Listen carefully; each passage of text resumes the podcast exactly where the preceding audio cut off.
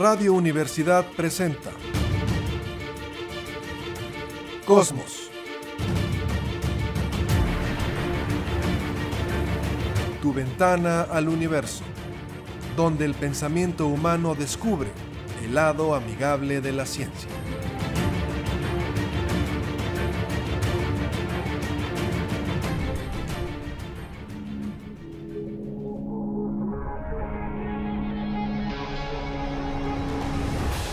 Tal? ¿Cómo está? Muy buenas tardes. Bienvenidos a Cosmos, tu ventana al universo, por supuesto, con muchísimo gusto en el 88.5 de frecuencia modulada en San Luis Potosí, Radio Universidad.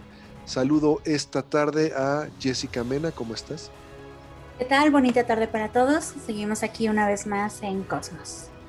Bueno, pues ya es el sábado de Pascua, ya se terminan las vacaciones, habrá que regresar. Que bueno, a lo mejor han sido para muchas personas vacaciones de hace un año. Las escuelas no regresan, no creo que sea conveniente que, que regresen. Y al final, bueno, pues de una u otra manera, no hay de otra más que seguirse cuidando. La vacuna, que no se te han preguntado, Jessy, ¿qué vacuna recomienda? No soy doctor, pero yo pensaré que cuál es la mejor vacuna, la que haya. O sea, si hay la rusa, la rusa, la china, la que fuera, porque eso va a ser, nos va a ayudar un poco más que no tener nada. No sé tú cómo lo veas. Sí, la que esté disponible. Finalmente eh, se ha dado alguna noticia de que algunas vacunas ya están como trabajando en conjunto. Precisamente creo que la de Harvard está trabajando con la rusa. Eh, la verdad no recuerdo bien el dato, pero pues ya se está trabajando en diferentes laboratorios para una vacuna, digamos, universal.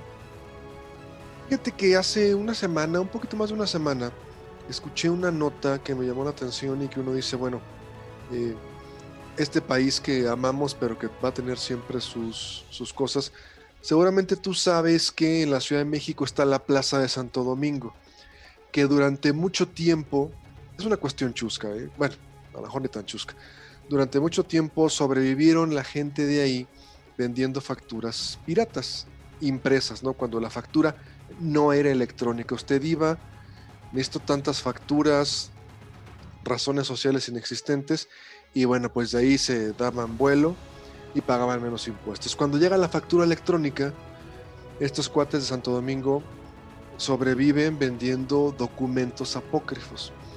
Me llama la atención eh, una nota que publica Radio Fórmula en el que mandan a un periodista a checar porque ya están también vendiendo ahí pruebas de COVID.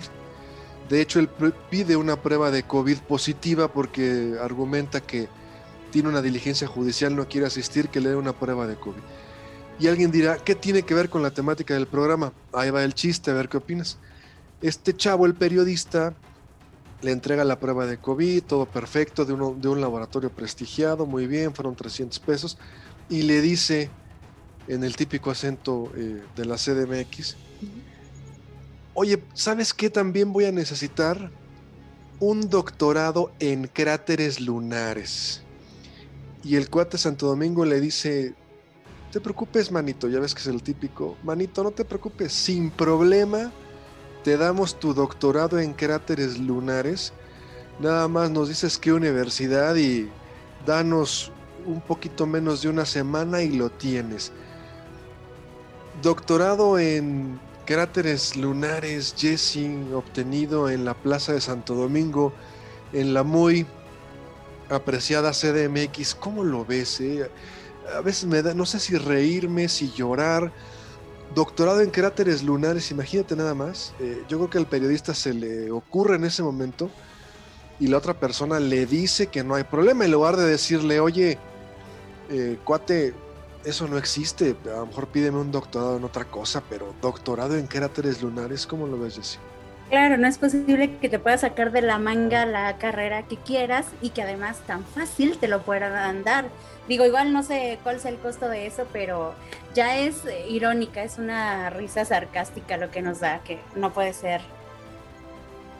Imagínate, ¿no? Eh, cualquier persona que se le ocurra, bueno, pues si a esas vamos, eh, a lo mejor podríamos obtener un doctorado. Imagínate, yo buscaría un doctorado en ¿qué te gusta? ¿Doctorado en inicio del universo? O sea, ¿qué pasó al inicio del universo? A lo mejor eh, doctorado en, en túneles de gusano. Perdón, túneles de gusano.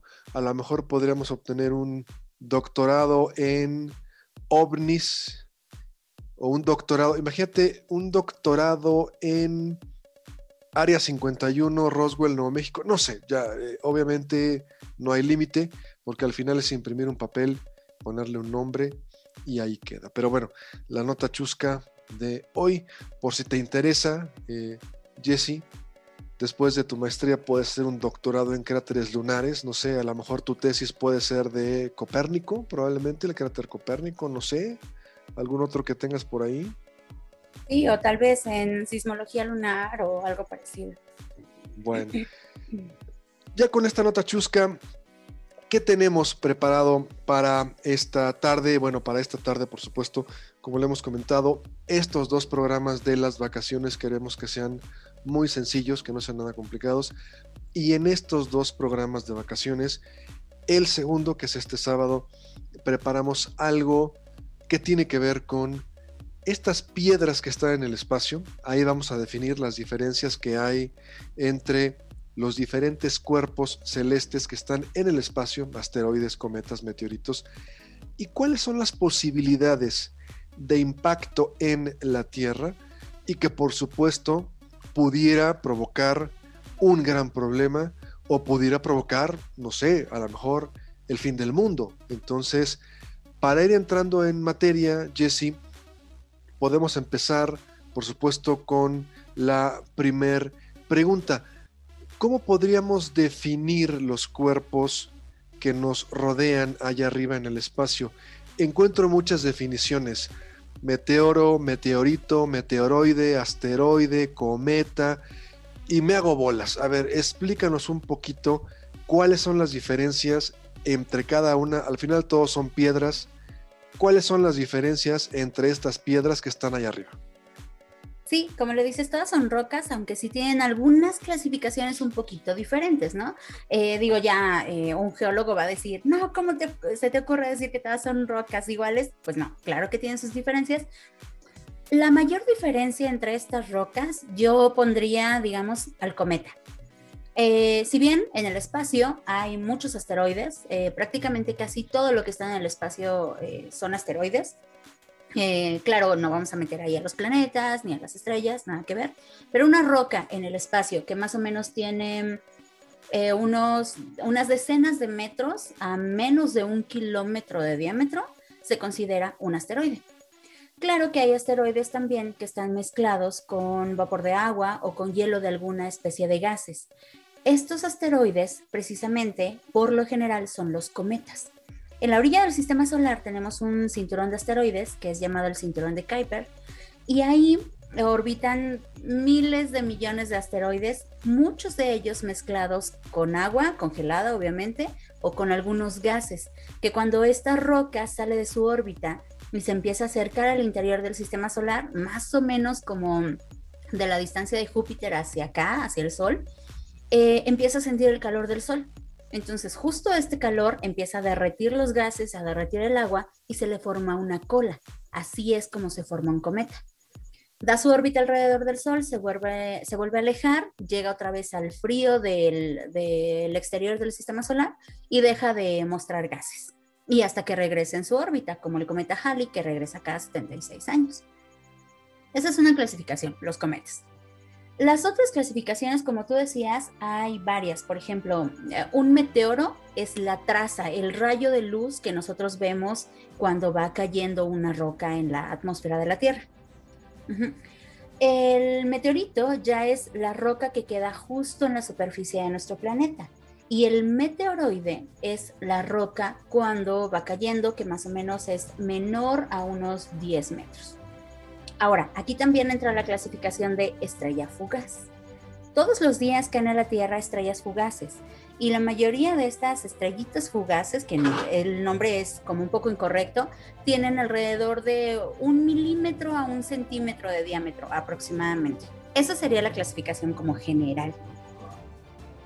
Aquí, bueno, entonces recordar, eh, porque a veces todos son piedras. Eh, igual, el geólogo nos va a matar, pero quedamos que lo tenemos que hacer muy sencillo. Todos son piedras que están allá arriba. Si a la piedra le ponemos hielito, es un cometa. Claro, alguien va a decir tiene hielo, polvo. Muchas definiciones de cometa te dicen es una bola de nieve sucia. Pero imagínense, una piedra con hielo es un cometa. Si la piedra es más grande de un kilómetro, podemos decir que es un asteroide, ¿sí? Y todo lo que sea menor a eso va a caer en la clasificación meteoro, meteoroide, meteorito. La diferencia entre meteoro, meteoroide, meteorito es simplemente dónde se encuentra. Si está en el espacio es un nombre, si entra en la atmósfera es otro nombre y si choca contra la Tierra y sobrevive el impacto es otro nombre. Meteoroide cuando está en el espacio, meteoro cuando entra y meteorito si llega a chocar. No es tan importante aprendernos los nombres, es simplemente decir, igual si alguien nos dice un asteroide y tenía a lo mejor 5 metros de diámetro, no lo vamos a crucificar y ¿cómo se te ocurre decir que un asteroide si sobrevivió el impacto es un meteorito? No, a ver, no es importante aprendernos los nombres, es simplemente decir, son rocas y separo a las rocas que tienen hielo, que es un cometa, y todas las otras rocas, lo que nos llama la atención es el cometa, porque lo podemos ver, es hermoso ver un cometa, la cola, lo que se derrite, y las piedras, lo que nos preocupa es si puedan entrar en la atmósfera terrestre, chocar en la superficie y provocar, por supuesto, un impacto. Aquí entonces todas las piedras, independientemente si tiene hielo o no, si es cometa o no, son peligrosas, Jesse. Cualquiera es peligrosa y aquí entra lo que tú estudiaste, física, fuerza igual a masa por aceleración. Dependiendo de la masa, el diámetro de la piedra, qué tan grande es la piedra y con qué velocidad llega, pues es la fuerza con la que va a impactar. Exacto, incluso el ángulo de entrada también es muy ah, importante. a ver, ¿por qué? Está en favor de la rotación de la Tierra o en el sentido contrario, las fuerzas van a ser mayores. Entonces son como muchos los valores que podemos tomar en cuenta y que son muy interesantes. Em, si está a favor de la rotación, perdón, ¿es mayor el impacto o menor? Si está a favor de la rotación, prácticamente se, es como si se fueran alcanzando, entonces ah, no es tanto el impacto. Si van en sentido contrario, son dos choques, eh, dos coches que, eh, que, chocan de frente y ahí es mayor. O sea, podemos decir igual, para que sea muy fácil, depende de dónde venga. Si viene de un lado, pues es un choque por impacto, ¿no? Cuando usted va en su coche y alguien eh, le pega por atrás, pum, suponiendo. Pero si viene del otro lado, sería un choque de frente, o sea, dos coches que van de frente y ahí se suman las dos velocidades. Entonces, si va a favor de la rotación la piedra, pues me alcanza. Ay, me pegaste en la defensa, híjole, qué menso, bájate, etc. Pero si chocan de frente a 120 por hora, cuidado, es otra cosa. Ahora, también influye el jalón que le da la Tierra, porque la Tierra tiene gravedad y a la hora que capta esta piedra dice, véngase para acá, y le da un jalón también. Claro, obviamente va a haber una aceleración por la atracción gravitacional y ahí va a aumentar la velocidad.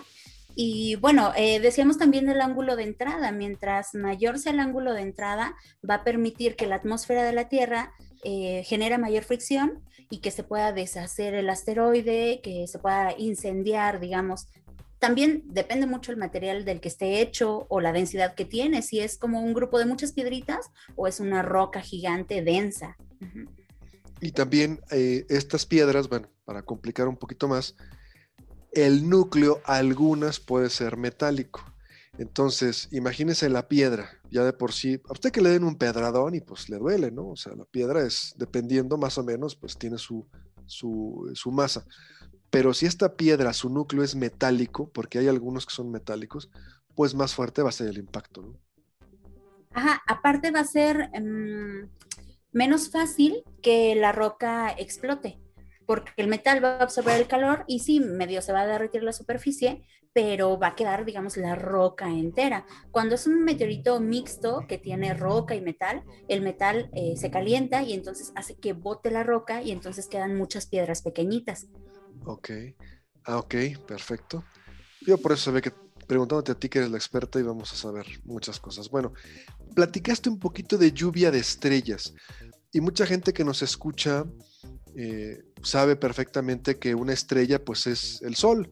Así como vemos el sol, no, no hay que ver el sol, ¿verdad? Pero bueno, así como nos damos cuenta que está el sol y que es una estrella y que lo mismo que vemos en la noche son estrellas como el sol, pero que están mucho más lejos, por eso las vemos más tenues, mucha gente dirá, ¿cómo lluvia de estrellas? ¿A poco van a llover soles? ¿Cómo sería eso?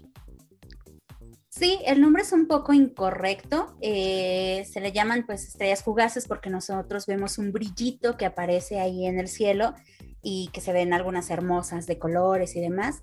Pero son rocas, simplemente son rocas que al entrar a la atmósfera de la Tierra, como vienen a mucha velocidad, y ya decíamos, sumamos la velocidad de rotación de la Tierra, la velocidad de, de traslación, son velocidades tremendas. Ah, Entonces, la roca se deshace y esta estela, este rayito de luz que queda, pues decimos que es como una estrella, una estrella fugaz, pero simplemente es una roca y tenemos algunas lluvias de estrellas. Por ejemplo, a ti, ¿cuáles son las lluvias de estrellas que más te gustan? Mira, yo no me sé los nombres, sé que existen. Lo que yo sé es que el radiante que le llaman es de donde aparentemente vienen estas estrellas fugaces y escucho que Oriónidas, Cuadrántidas, pero realmente no me sé, o sea, que yo te diga, las que más me gustan son las Gemínidas porque están en tal fecha, estaría mintiendo. Las he visto, y te soy muy franco a ti y a la audiencia, a veces ni sé el nombre. Me invitan, hay una lluvia de estrellas, ni siquiera pregunto cómo se llaman y las veo. Pero, ¿por qué vemos estas estrellas fugaces? ¿Qué es lo que entra en la atmósfera y lo que provoca esta característica y lo que hace que la gente hasta pida un deseo? ¿Qué es lo que pasa en la atmósfera? Bueno, justo hace rato hablábamos de los cometas. Decíamos que cuando un cometa se acerca al interior del sistema solar, pues esos gases, esa agua congelada se derrite y va dejando pedacería, no solo de vapor de agua, sino también de piedritas pequeñas. Esas piedritas se quedan por la órbita donde atravesó el cometa y cuando nuestro planeta pasa por esa órbita, entonces todas estas piedritas ingresan a la atmósfera y es cuando efectivamente tenemos una lluvia de estrellas. Como tú dices, tienen diferentes nombres, dependiendo de la constelación de donde aparentemente vienen desde nuestro punto de vista, a eso se le llama radiante, y ahí es donde vamos a tener las diferentes clasificaciones de lluvias de estrellas. Por ejemplo, las que son como por tu cumpleaños son las cuadrántidas y las gemínidas. Eh, o por ejemplo, si a alguien le tocó ver cuando apareció el cometa Halley, las Oriónidas, que es la lluvia de estrellas que se da en octubre, más o menos del 20 al 22 de octubre, son lluvias de estrellas que vienen de la pedacería que quedó del cometa Halley, del paso del cometa Halley. Aquí entonces decir lluvia de estrellas, eh, pues habría que decir lluvia de estrellas fugaces o es estrellas fugaces, pero para que, sea, para que quede más claro, ¿se acuerda usted del cuento de Hansel y Gretel que van dejando moronitas para después acordarse por dónde era el camino. Imagínese que el cometa es como Hansel y Gretel, van dejando moronitas de cometa y cuando la Tierra pasa por estas moronitas, entran en la atmósfera, se prenden y vemos la característica estrella fugaz. En la que usted ve, cuando usted ve y quiere pedir un deseo, es exactamente esto. Lo que estamos viendo es pedacitos de cometa que entran en la atmósfera y se prenden obviamente la mayoría se deshacen. Pero entrando en tema, ya teniendo las definiciones, porque si no el tiempo se nos va, entrando en tema, aquí lo que queríamos platicar es los riesgos que puede haber de que pueda chocar un objeto de este tamaño, que pueda causar un gran problema en la Tierra. Y quisiera empezar con esto, Jessy. Pareciera que entonces la Tierra primitiva, hace 3.000, 4.000, no sé, esta tierra primitiva, esta tierra primitiva fue golpeada incesantemente por este tipo de objetos. Es decir, la tierra a lo mejor hace 3500, 3800, cuando apenas estaba formando, había una gran cantidad de piedras, resto del sistema solar, y constantemente estaban impactando en la Tierra. O sea que en la Tierra primitiva era muy común. Sí, porque así fue la formación del sistema solar. Y los sistemas planetarios en general así se forman. Es una nube gigante de gases y polvo volando por todos lados. En algún lugar de esa nubecita hay, eh, digamos, una zona que es un poco más densa y que empieza a jalar el resto de, material por, por, la fuerza de gravedad, por la atracción gravitacional.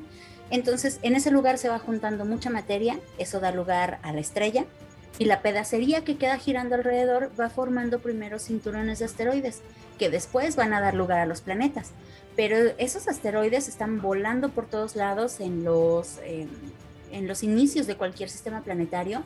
Y claro que esos planetas en formación o protoplanetas están siendo impactados todo el tiempo. Em, de hecho, se cree que así la Tierra obtuvo su núcleo cuando estaba todavía más o menos en su periodo de formación, al parecer llegó un asteroide pues muy grande, como del tamaño de Marte, y eh, impactó con la Tierra. Y se cree que ese es el núcleo de nuestro planeta, que está en el interior, que está hecho de fierro y níquel, y que es el que gira y mm, produce este campo magnético que ha permitido la vida en, en nuestro planeta. O sea que entonces la Tierra está formando, llega una gran piedra, choca, como la Tierra, digamos, era, no sé si es correcto decir, semilíquida, entra esta piedra en esta magma fundido, en estas rocas fundidas, y se aloja en el núcleo. Me imagino que esta piedra tiene una gran cantidad de metal. Recuerda que habíamos platicado que las piedras podían tener hielo o metal, hielo en el exterior o metal en el núcleo. Me imagino que una piedra muy grande con un núcleo metálico choca, se incrusta y ahí se queda. Y ahí está. Sí, y que además la pedacería que salió volando fue la que dio origen a la luna. Ok. Pero entonces el núcleo. Ahora, no nada más, fíjate, ahí ya estamos definiendo. El núcleo de la Tierra, que es un núcleo metálico, una piedra muy grande que llegó, se incrusta y ahí se quedó. Y gracias, para siempre. Pero ahora vámonos con el agua. El agua que tenemos en los mares, en los ríos, bueno, ciclo hidrológico, pero generalmente en los mares esa agua, cómo se formó o cómo llegó, Jessy, porque también es interesante. Pues se cree que una gran cantidad de esa agua llegó gracias a los cometas, precisamente. Los cometas que igual en el inicio del sistema solar eh, tal vez había muchas rocas mezcladas con esa agua en esta zona y que fueron impactando con la superficie de la Tierra. Hay que recordar que los elementos más abundantes en el universo son el hidrógeno, el oxígeno el carbono y el helio. Entonces, pues finalmente H2O es uno de los elementos que más puede ser abundante en todo el universo. Fíjate nada más que interesante, estamos hablando de estos objetos, estos cuerpos, asteroides, cometas, meteoritos, que pueden eliminar la vida de un plumazo en la Tierra, pero que también dan vida. Piedra metálica, a este núcleo de la Tierra que genera un campo magnético y es muy importante para la vida y después piedras con hielo que están bombardeando la tierra primitiva, el hielo se derrite y ahí está el agua. Dos casos en los que las piedras dan vida, campo magnético y el agua. Qué interesante.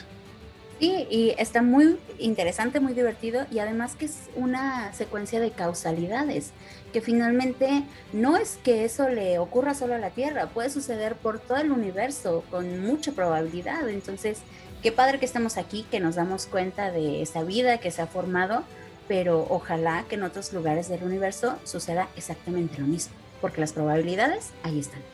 O sea que entonces eh, el agua del mar, bueno, pues ya también llega el cometa, choca, se derrite, la piedra con hielo se derrite y se empieza a llenar de agua estos huecos. Obviamente ya está mezclada con los minerales que hay en la tierra y todo, pero parte de esa agua viene del exterior, parte de esa agua viene del hielo que chocó en la Tierra primitiva contra la Tierra. Sí, hasta el momento las pruebas más aceptadas dicen que muy probablemente así fue. ¿Hay otra forma de, poder crear, entre comillas, agua o nada más a través de los cometas? Bueno, de cierta forma es por la nube, por la nube que dio origen, que probablemente la molécula de agua también estaba ahí eh, ya mezclada en esa nube de gases y polvo, porque hay que recordar que nuestro sistema planetario, el Sol, es una estrella de tercera generación. todos los elementos que conocemos en la tabla periódica eh, se dan gracias a, las estrellas que en su interior hacen la nucleosíntesis, es decir, la fusión de núcleos atómicos que dan lugar a los elementos que conocemos en la tabla periódica. Entonces, cuando una estrella muy grande explota, en este caso una supernova o una hipernova, genera elementos más pesados. Y mm, decíamos que de por sí los elementos más abundantes, eh, ahí están el carbono, el oxígeno, el hidrógeno y el helio, pues puede ser que en esta nube que dio origen al sistema solar habría también agua que se fue a cada uno de los planetas y a sus lunas, porque se ha observado también agua en algunas lunas del sistema solar. Muy bien, pues nos vamos a ir a la pausa. Estamos platicando de meteoros, cometas, asteroides, lo que usted quiera, y las posibilidades de que pudieran impactar en la Tierra y, pues, no sé, que se acabara el mundo, no lo sabemos. Vamos a irnos a una pausa. Estamos en Cosmos, tu ventana al universo. Pausa breve y volvemos.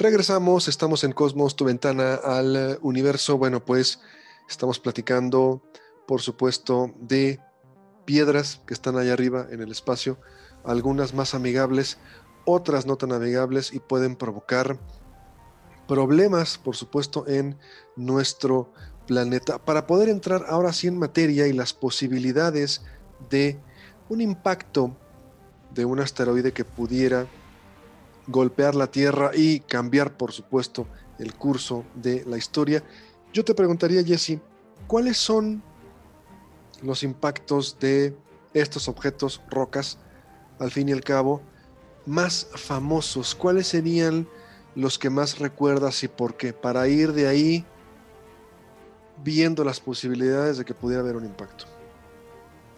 Uno de los más famosos está el impacto de Tunguska, que fue a principios del siglo pasado, en 1908 más o menos. Y ese es un impacto como muy claro porque no era una roca muy grande, era una roca como de 50 metros más o menos y que además no impactó la superficie. Eh, la onda de choque, el impacto, eh, bueno, el, intenso calor que se generó causó que la roca explotara más o menos, a, si mal no recuerdo, a unos 8 kilómetros de la superficie de la Tierra y de ahí generó una onda de choque enorme que tuvo más o menos unas mil veces la potencia de la bomba de Hiroshima. Aquí, bueno, eh, en, los impactos más famosos yo me, iría eh, un, poquito antes, nada más, un poquito, no casque mucho, 65, millones, de años, más o menos, para esta roca impresionante que choca contra la península de Yucatán en, y deja este cráter en Chicxulub un cráter de 180 kilómetros de diámetro. Vamos poniendo las cosas en contexto. Una piedrota de más o menos 10 kilómetros de diámetro choca contra, entra en la Tierra, choca contra la superficie terrestre en la península de Yucatán y deja un cráter de 180 kilómetros. Ojo, roca de 10, cráter 180. Y pues podemos decir que prácticamente cambia totalmente la vida en la Tierra, porque los expertos dicen se rompe la cadena trófica, se llena la Tierra de... No, no puede pasar la luz por la gran cantidad de polvo que se levanta, se mueren todas las plantas o casi todas, y al morirse las plantas, adiós cadena alimenticia. Chicxulub, ¿Qué, por dónde empezamos, Jesse? ¿Qué te acuerdas? ¿Qué te gusta? ¿Qué no te gusta?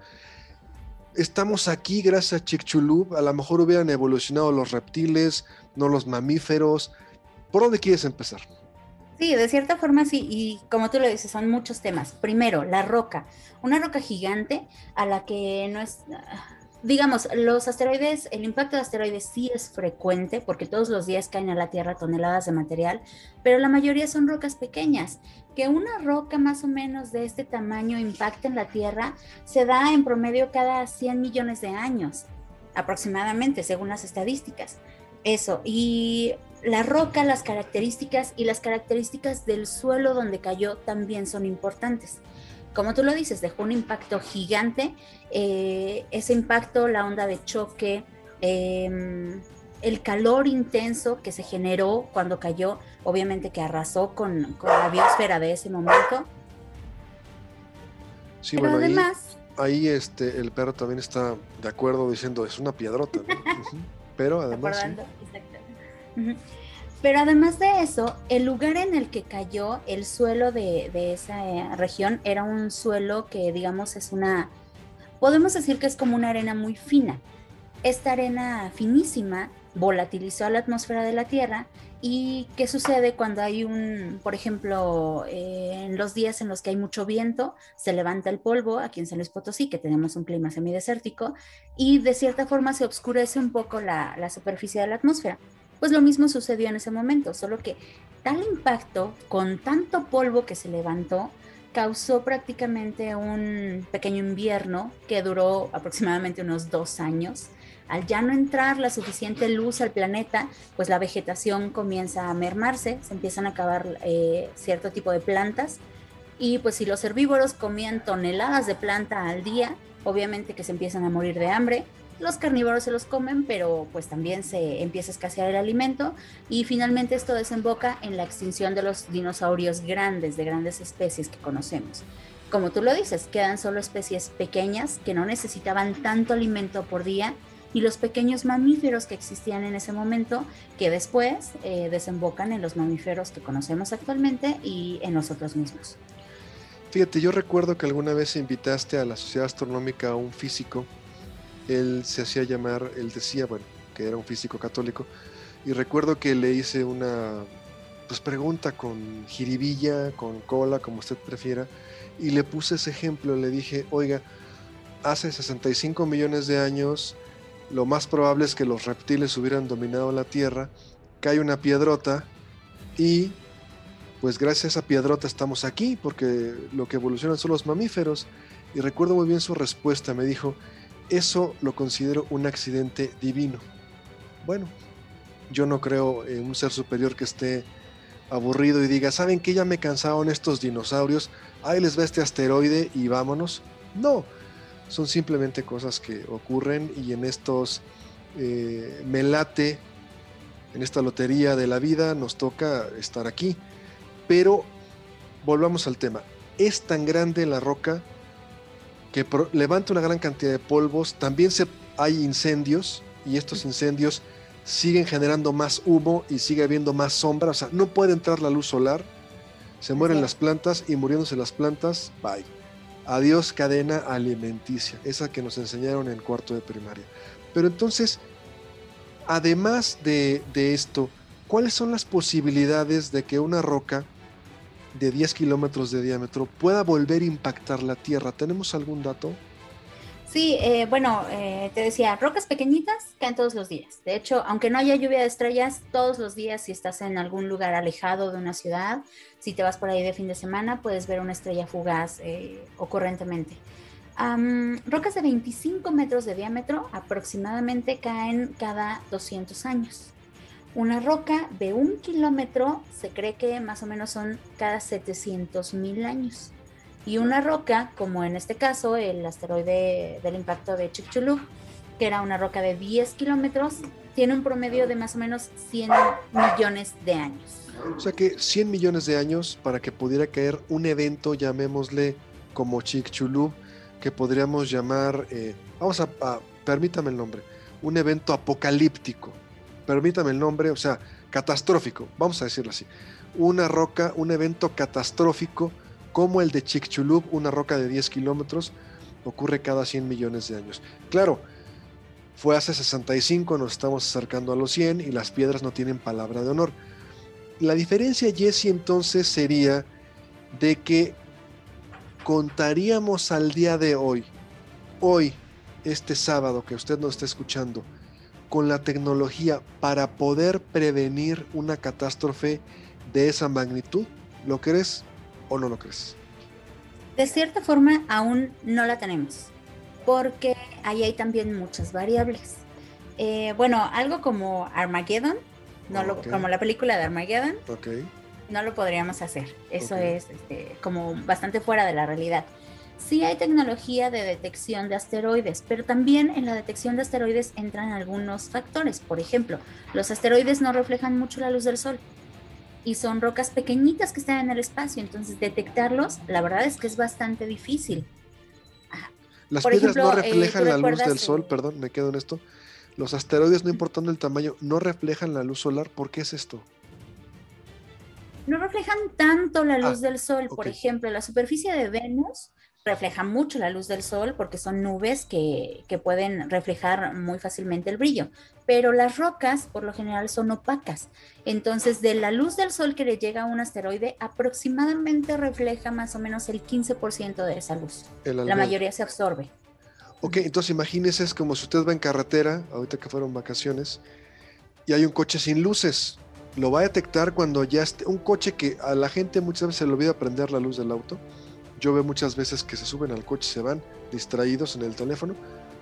Es como usted va en carretera, una carretera más o menos oscurona, y hay un coche sin luces del otro lado. No lo va a ver hasta que ya lo tenga casi enfrente. ¿Me explico? Algo así parecido, ¿no? Ahora, no tenemos la tecnología, entonces, o casi no la tenemos. Si tuviéramos, nos viéramos en la necesidad de prevenir un desastre como este, una roca de 10 kilómetros tipo Armageddon, no habría mucho que hacer. Se acabó. Hay algunas. Hay algunas iniciativas. Por ejemplo, em, bueno, un asteroide peligroso ya es una roca de un kilómetro en adelante, que podría llegar a destruir tal vez una ciudad. Eh, de esos, más o menos de ese tamaño, hay aproximadamente un millón de asteroides detectados. Son muchísimos, pero que tenga una probabilidad significativa de chocar con la Tierra, solo una. Ahí está el, perrito, ¿no? Que también se asusta porque dice, oye, ¿cómo que un millón de rocas de un kilómetro de diámetro es muchísimo? Pero el espacio es muy grande. Probabilidades de que pueda chocar, solamente una al día de hoy que hemos detectado. Sí, solo uno que tiene una probabilidad de 0.3% y si choca, aproximadamente chocaría en el 2880. o sea que pues. todavía tendríamos este, como 860 años.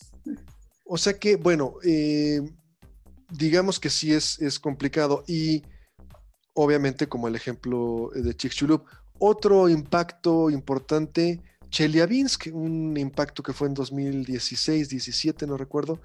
2013, Chelyabinsk. Perdón, 2013, que fue muy sonado en redes sociales y que ahí, bueno, es igual, parecido a Tunguska, otra vez Rusia, una piedra que llega, explota antes de chocar, pero la onda de choque de esa explosión provoca más daños. ¿Por qué?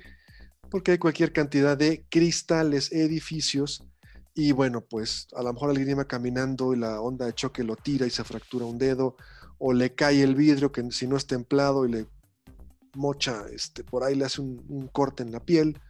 Bueno, Chelyabinsk. Pero aquí eh, las probabilidades de que alguien como ser humano le caiga un asteroide son muy bajas, porque el 75% es agua, del otro 25% mucho está concentrado en grandes ciudades, lo demás son eh, zonas remotas aisladas. Pero hay un caso, el caso de Anne Hodge, una señora que en los 50 se encontraba en su casa y de repente estaba ahí haciendo como el aseo, entra una piedra, rompe el techo, choca contra la cómoda, rebota y le pega un poquito en la cadera, en la panza.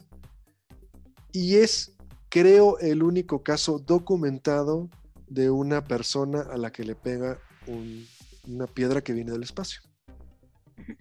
Yo encontré una estadística, pero habrá que ver eh, si es, eh, bueno, no que una roca le pegue realmente a la persona, pero que aproximadamente al año hay 91 muertes por meteorito, que puede ser lo que tú dices, puede ser que se provoque un accidente porque la gente va en su coche y de repente ve la estela de luz que va cayendo, entonces choca, entonces son muchos los factores que pueden producir la muerte de una persona, no necesariamente que le caiga en la cabeza, pero sí por efecto de un meteorito. Bueno, al final entonces el caso de Anne Hodge sería como que el único caso documentado de una persona que directamente la golpea un meteorito. Y lo que tú dices, tú puedes estar en tu coche manejando, ves una piedra que entra y te distraes. Ay, ¿eso qué es? Y cuando acuerdas, pum, y lo clasifican. ¿Por qué chocó? Pues se distrajo con el asteroide. No es que lo haya golpeado el cometa, meteoro, lo que usted quiera, directamente, ¿no? O alguien va caminando en la calle, la onda de choque rompe un vidrio, le cae el vidrio completo, un vidrio de 150 o 200 kilos, lo mata sin problema, pues no es que la roca le haya pegado, sino es consecuencia de. Exacto, justo como lo que dices de Chelyabinsk. Eh, la verdad es que ese fue un meteorito que dejó una estela muy bonita, eh, muy larga, porque se vio por toda la ciudad. Entonces, si no hubiera sido tan llamativo, probablemente no hubiera habido tantos accidentados al ser muy llamativo y al durar tanto en el cielo, la gente estaba ahí de metiche, pegada en las ventanas de los edificios. Entonces, cuando se da la onda de choque, que ah, más o menos explotó a unos 30 kilómetros de altura, la onda de choque es la que hace que los cristales se rompan en los edificios y la gente que estaba ahí pegada, obviamente, sufrió daños. Ok, entonces está Chelyabinsk, entra el bólido, ¿no? Impresionante la luz, lo que, oye, ya viste, a ver, acércanse, ¿qué es? Nadie sabe, por ahí alguien dice, es el apocalipsis, ya se abrió el séptimo sello, por alguien dice, no, espérate, es, un bólido, a ver, se acercan a la ventana y después explota y cuando llega la onda de choque y empieza el rompedero de cristales, ahí fue donde hubo accidentados porque estaban cercanos a la ventana, ¿no? Sí, porque estaban ahí literalmente de mirones. Ahora, Jessy, te adelantaste a la otra pregunta, pero qué bueno. Ahorita tú comentabas del famoso, esta película tristemente célebre Armageddon, que es muy mala, pero son de esas películas que son tan malas que son buenas porque te ríes. O sea, es tan mala la película y, créeme que a mí me gusta el Michael Bay, se me hace buen director, me gusta Transformers y eso, pero es La Roca, otra película excepcional con Sean Connery y Nicolas Cage. Pero es tan mala la película que te mueres de la risa y al final si te hace reír pues ya fue buena.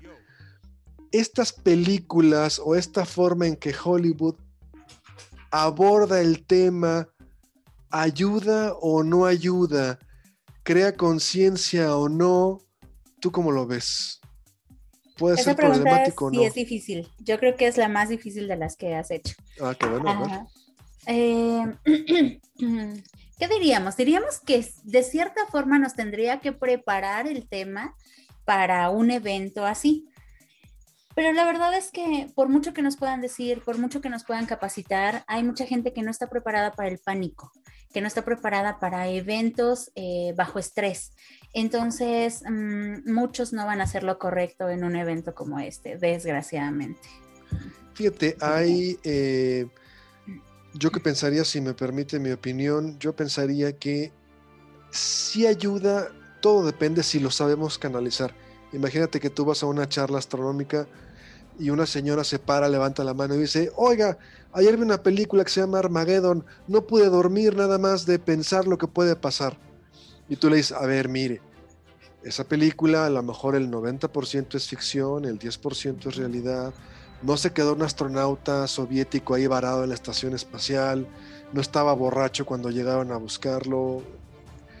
Y las posibilidades de que impacte son mínimas, está trabajando en esto, hay un programa que monitorea los asteroides, es decir, si le damos el giro adecuado, puede ser conveniente las películas de Hollywood. Ahora, hay unas que están bien hechas, por ejemplo, una que sí me gusta es Impacto Profundo que tiene, es un poco más seria y las explicaciones que da son un poco más científicas y menos fantasiosas. Sí, hay algunas que están muy bien trabajadas, que sí tienen bases científicas, entonces nada más sería cuestión de eh, diferenciar un poco las que, las que tienen como mayor material de ciencia ficción y que a lo mejor les podemos creer un poquito más que otras películas que solo son palomeras y que a lo mejor son muy llamativas, pero solo son para pasar el rato. Bueno, entonces, bueno, Hollywood yo pensaría que puede ayudar si se le da el giro adecuado, obviamente. Ahora, hay ya proyectos, Jesse, que están planeando ya esto, porque pues habría que estar, bueno, nada más antes de, concluir el tema, Tú decías, la gente no está preparada para este tipo de eventos de pánico, la mayoría no harían lo correcto. De hecho, he visto ya súper ricachones que tienen ya ciertos búnkers completamente autónomos, que están a algunos cientos de metros bajo tierra, completamente autónomos, nada más su conexión con el exterior serían los ductos de aire, pero en caso de un evento así catastrófico tendrían donde esconderse, ¿no? Obviamente, y los demás, pues... Extinción. No, pues no podríamos hacer, hacer mucho, pero hay ya varios proyectos, Jessy. Mira, un proyecto es el proyecto DART. DART. DART, que al final DART significaría dardo. Y la idea es enviar una nave para que en el 2022 intentara desviar un asteroide. ¿Habías escuchado de este proyecto, el proyecto DART? Sí, eh, precisamente como tú dices, se va a lanzar en julio de este año para llegar el, próximo año al asteroide Didymos y esas serían como las primeras pruebas. Eh, como tal, como la película de Armageddon, no se intenta destruir el asteroide porque probablemente solo provocaríamos un efecto mayor, ¿no? Un, mayor daño. En lugar de tener una roca que impacte en un solo lugar o en, la o en el agua y que haga un tsunami, tal vez tendríamos miles de rocas que impactarían en muchas ciudades y entonces el daño sería mayor. Lo que se quiere hacer con este proyecto es estudiar los asteroides, estudiar la roca, la densidad que tienen, las propiedades y la velocidad. Esta clase de iniciativas lo que hacen sería modificar la velocidad para acelerar al asteroide o para intentar detenerlo. O sea, aquí entonces ya se va a hacer la prueba, se manda una nave para intentar desviar, pero aquí lo que dijo Jesse es clave. Si queremos, suponiendo que detectemos una piedra, vamos a poner un kilómetro de diámetro, ¿no? Que viene en curso de colisión y haciendo los cálculos va a impactar dentro de 20 años con la Tierra. Aquí son muchísimas las variables que hay que estudiar. Y en esas variables entra, bueno, llego, eh, imagínate, por eso Armageddon nos puede servir, porque el estilo gringo, ¿cuál es? Eh, exploten todo, blue everything, manden un, manden un misil, oigan eso, ya tan fácil, ¿no? O sea, tenemos aquí miles de misiles balísticos, pero si usted tiene un objeto de un kilómetro, manda un misil y lo parte en 30 o 40 pedazos, son 30 o 40 problemas cuando antes nada más tenía uno. Entonces, enviar una nave a que ligeramente desvíe esta roca para que ya no entre en curso de colisión con la Tierra y siga su camino, es lo que quiere hacer el proyecto DART. Pero podríamos decir, Jesse, que lo menos que podemos hacer es perder la cabeza. Tendríamos que ser muy fríos, estudiar las variables y lo menos que podamos involucrar armas y militares y todo eso, lo mejor, ¿no? Así es, por eso si estudiamos esta clase de asteroides con tiempo, nos da precisamente eh, las herramientas para hacer una clase de nave como esta, como la del proyecto DART, que simplemente es un satélite que va a tratar de modificar la órbita o en este caso la velocidad del asteroide. Em, si están planeando llegar el asteroide a la Tierra al mismo tiempo en un punto en el espacio, pues simplemente se baja la velocidad del asteroide para que la Tierra pase primero y el asteroide no la alcance, o al contrario, se aumenta la velocidad de este asteroide para que pase primero y después ya nuestro planeta puede circular por ahí sin mayor eh, riesgo. Se nos está agotando el tiempo, Jesse, para concluir una pregunta personal, si me lo permites, por supuesto. Imagínate, y es imaginación, no vaya a decir la gente, lo escuché en un programa de radio vamos a poner un escenario en el cual una roca de 20 kilómetros de diámetro está en curso de colisión, no hay manera de desviarla, o sea, nos dicen, ¿saben qué? Esta roca va a chocar en, dentro de 5 años o dentro de un año, no hay forma de desviarla, se va a acabar el mundo. Bajo esa circunstancia, tú te convertirías en una persona religiosa creyente o qué harías? No, no. Hasta el perro se enojó, mira, hasta el perro se enojó.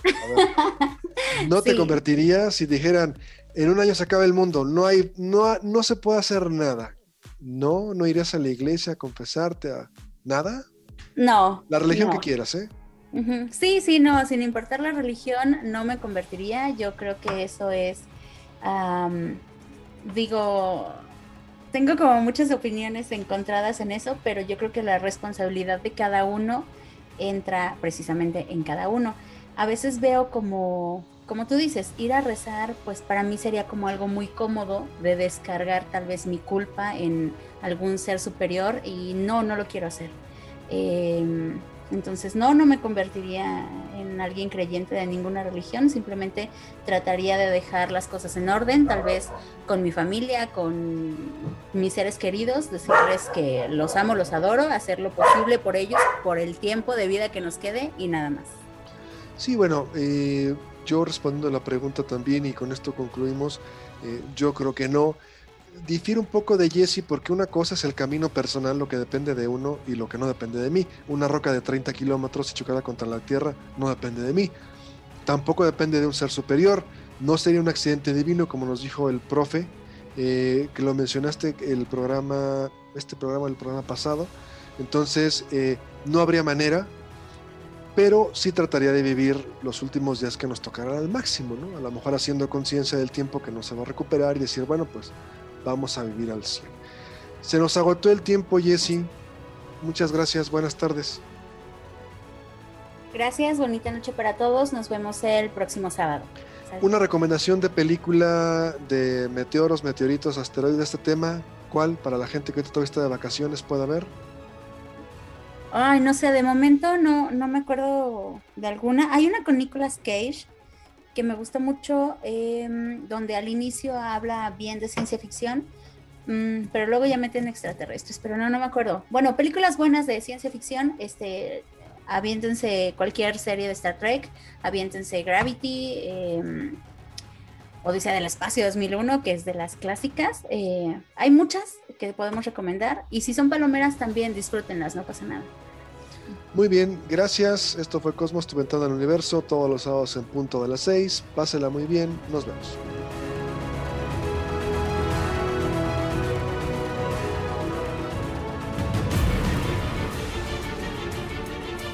Radio Universidad presentó Cosmos. Tu ventana al universo donde el intelecto humano descubre el lado amigable de la ciencia.